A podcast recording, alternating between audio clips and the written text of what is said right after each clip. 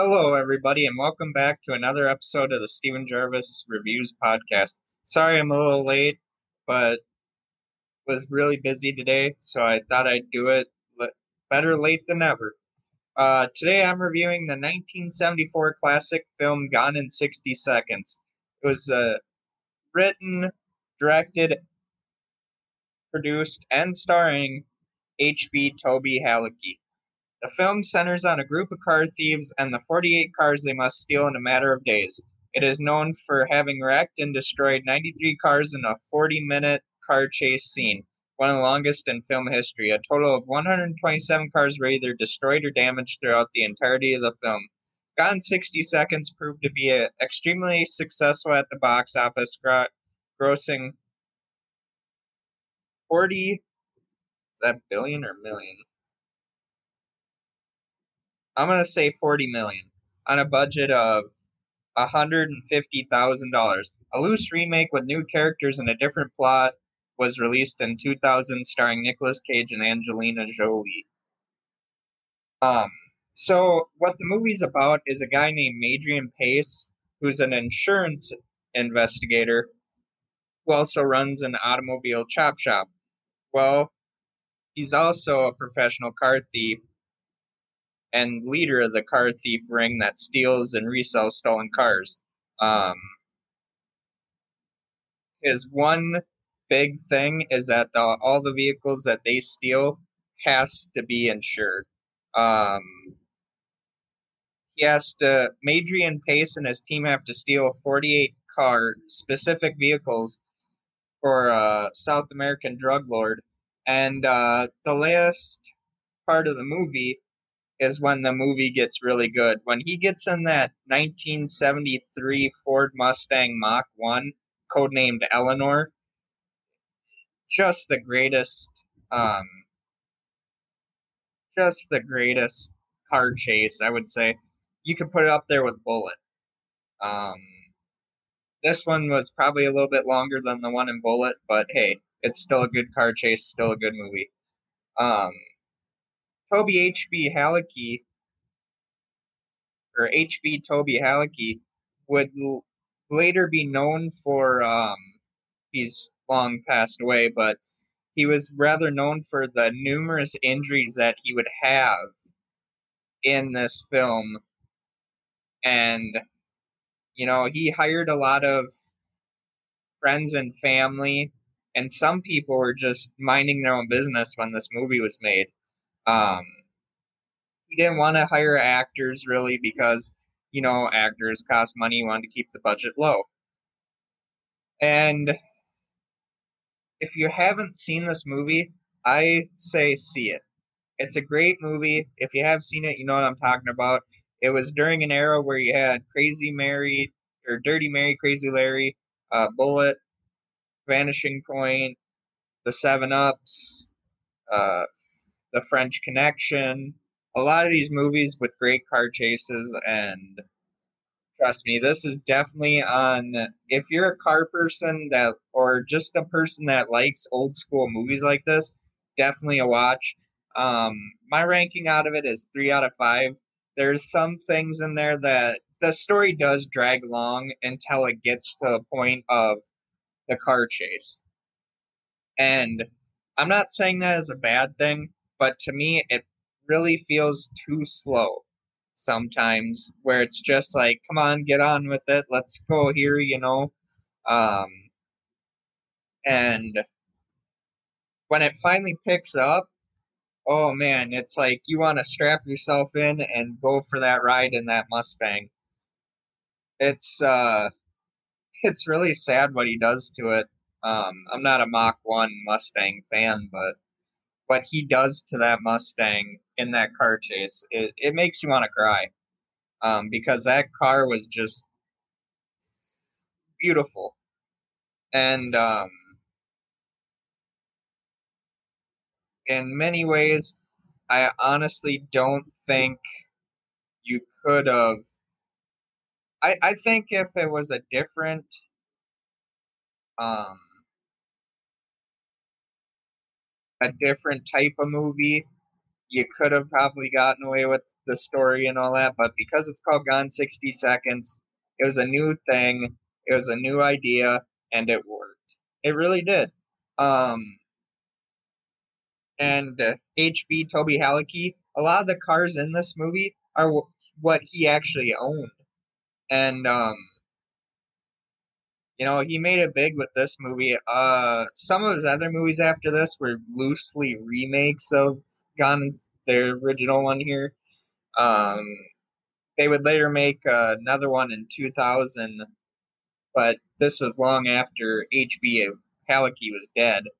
Um, they would make a loose remake with new characters and a different plot that was released in 2000, as I said earlier, starring Nicolas Cage, Angelina Jolie, and a bunch of other famous actors in there. Um, but back to this movie, the one thing overall that I liked about it was the car chase. I mean, the movie, the story is kind of thrown together like it, it, you understand what they're doing, you understand why they're doing it. So you got the plot, you got the beginning, the middle is kind of funky, and then the ending is the best part of it. Um, and that's one of the reasons I love this movie is that kind of like what they did with Bullitt, in that it's not a very good story, but it ultimately leads up to something better. And in Bullitt, what really saved it to this day, I admit, is that car chase. I don't care what anyone says. In my humble opinion, probably doesn't mean much. But anyway, I think what saved Bullitt was the car chase, just like I think what saved Gone 60 Seconds was the car chase. Um, and I'm not saying that to put down the movie, but this movie can drag on. And the car chase even though it goes for 40 minutes, it doesn't feel like 40 minutes because it's just action, action, action, action, boom, pow, zip, bam. And, you know, by the time you're done watching the movie, you want to watch it again. Um,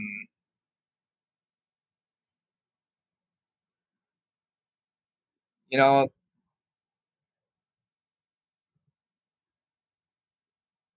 I think what really really um,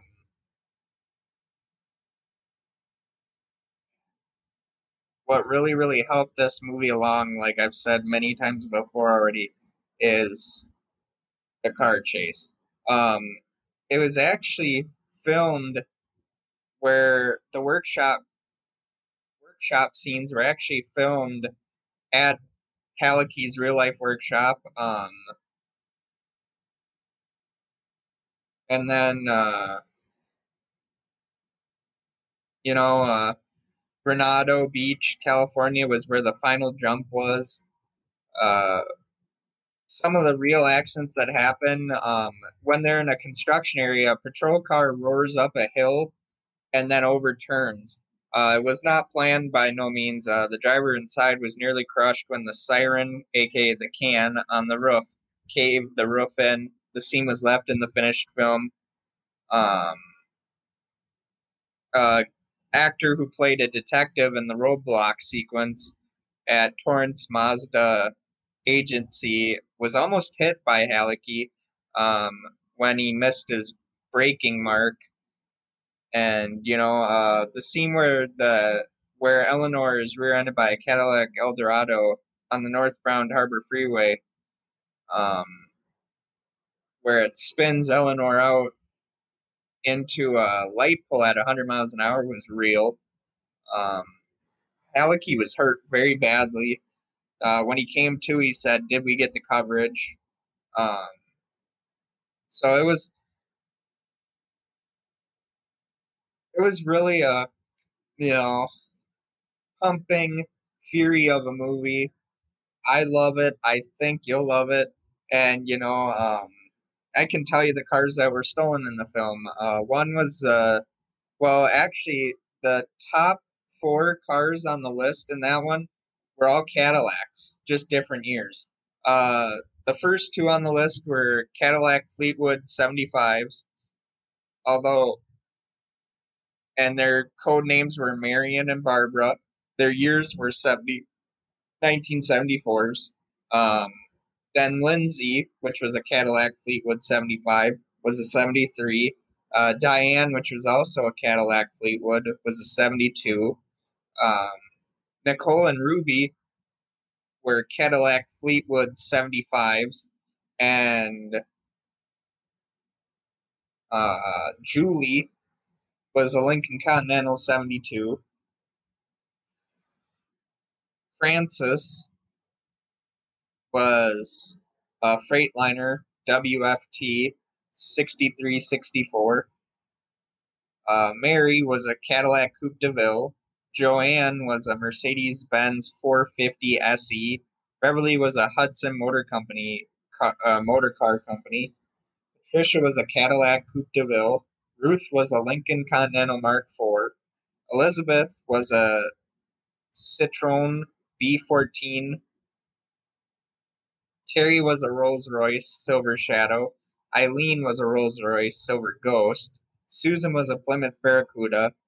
Rosie, uh, Claudia was a Jaguar E-Type. Rose, Rosie was a Rolls Royce Phantom V. Maria was a Rolls Royce Silver Shadow. Mary or er, Sharon was a Ferrari Daytona 365 GTB 4. Kathy was a Rolls Royce Silver Shadow.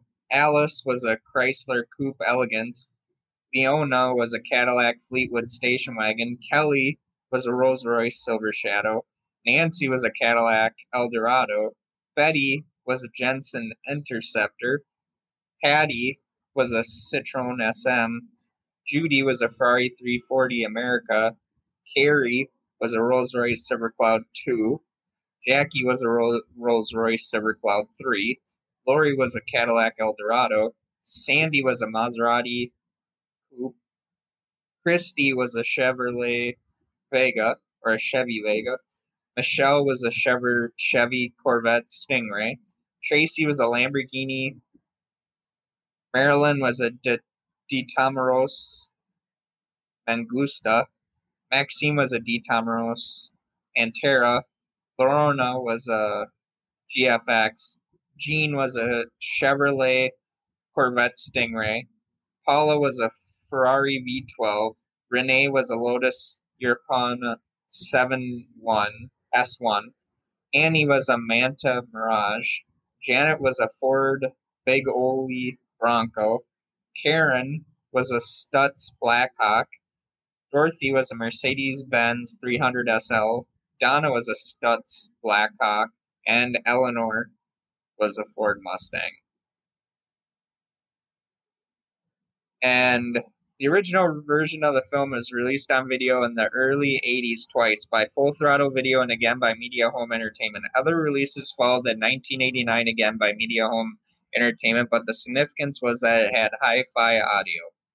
In 1990, Video Treasures released the last VHS version to include the original soundtrack. This release was on LP duplicated tape and did not include hi fi audio. All other releases released on SP mode tape, as some sleeves had an SP mode sticker on the front of the jacket. In 2000, Denise Halicki, uh, HB's wife, and her business partner Michael Leone under the banner HB or Halicki Films released the 25th anniversary remastered edition on DVD and VHS to American viewers.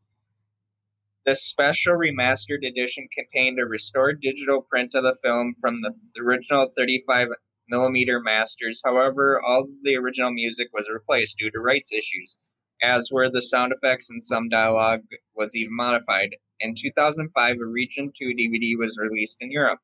The pre-release version of the film can be seen a bit, a bit ugh, in still frame form on the 25th anniversary DVD by accessing the hidden Easter egg. One can watch an older version of the film, which contains many deleted scenes in the film's first half.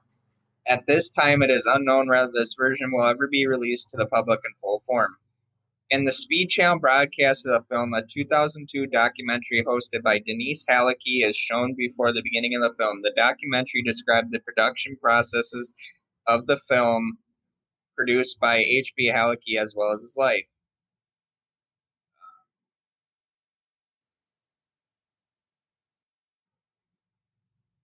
Also, you know, there was follow-ups follow-ups to this movie. Um, Double Nickels, The Junk Man, and Deadline Auto Theft.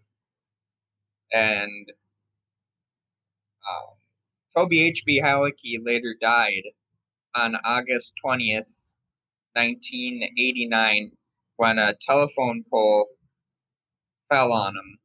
You know, that, that killed him instantly. And then, you know, as they say, the rest is history, guys. Um, hopefully, you liked the uh, review I did tonight. I'm sorry if it felt rushed. I didn't really know what to do, so I picked this gem. Um, I honestly hope you guys do go and see this.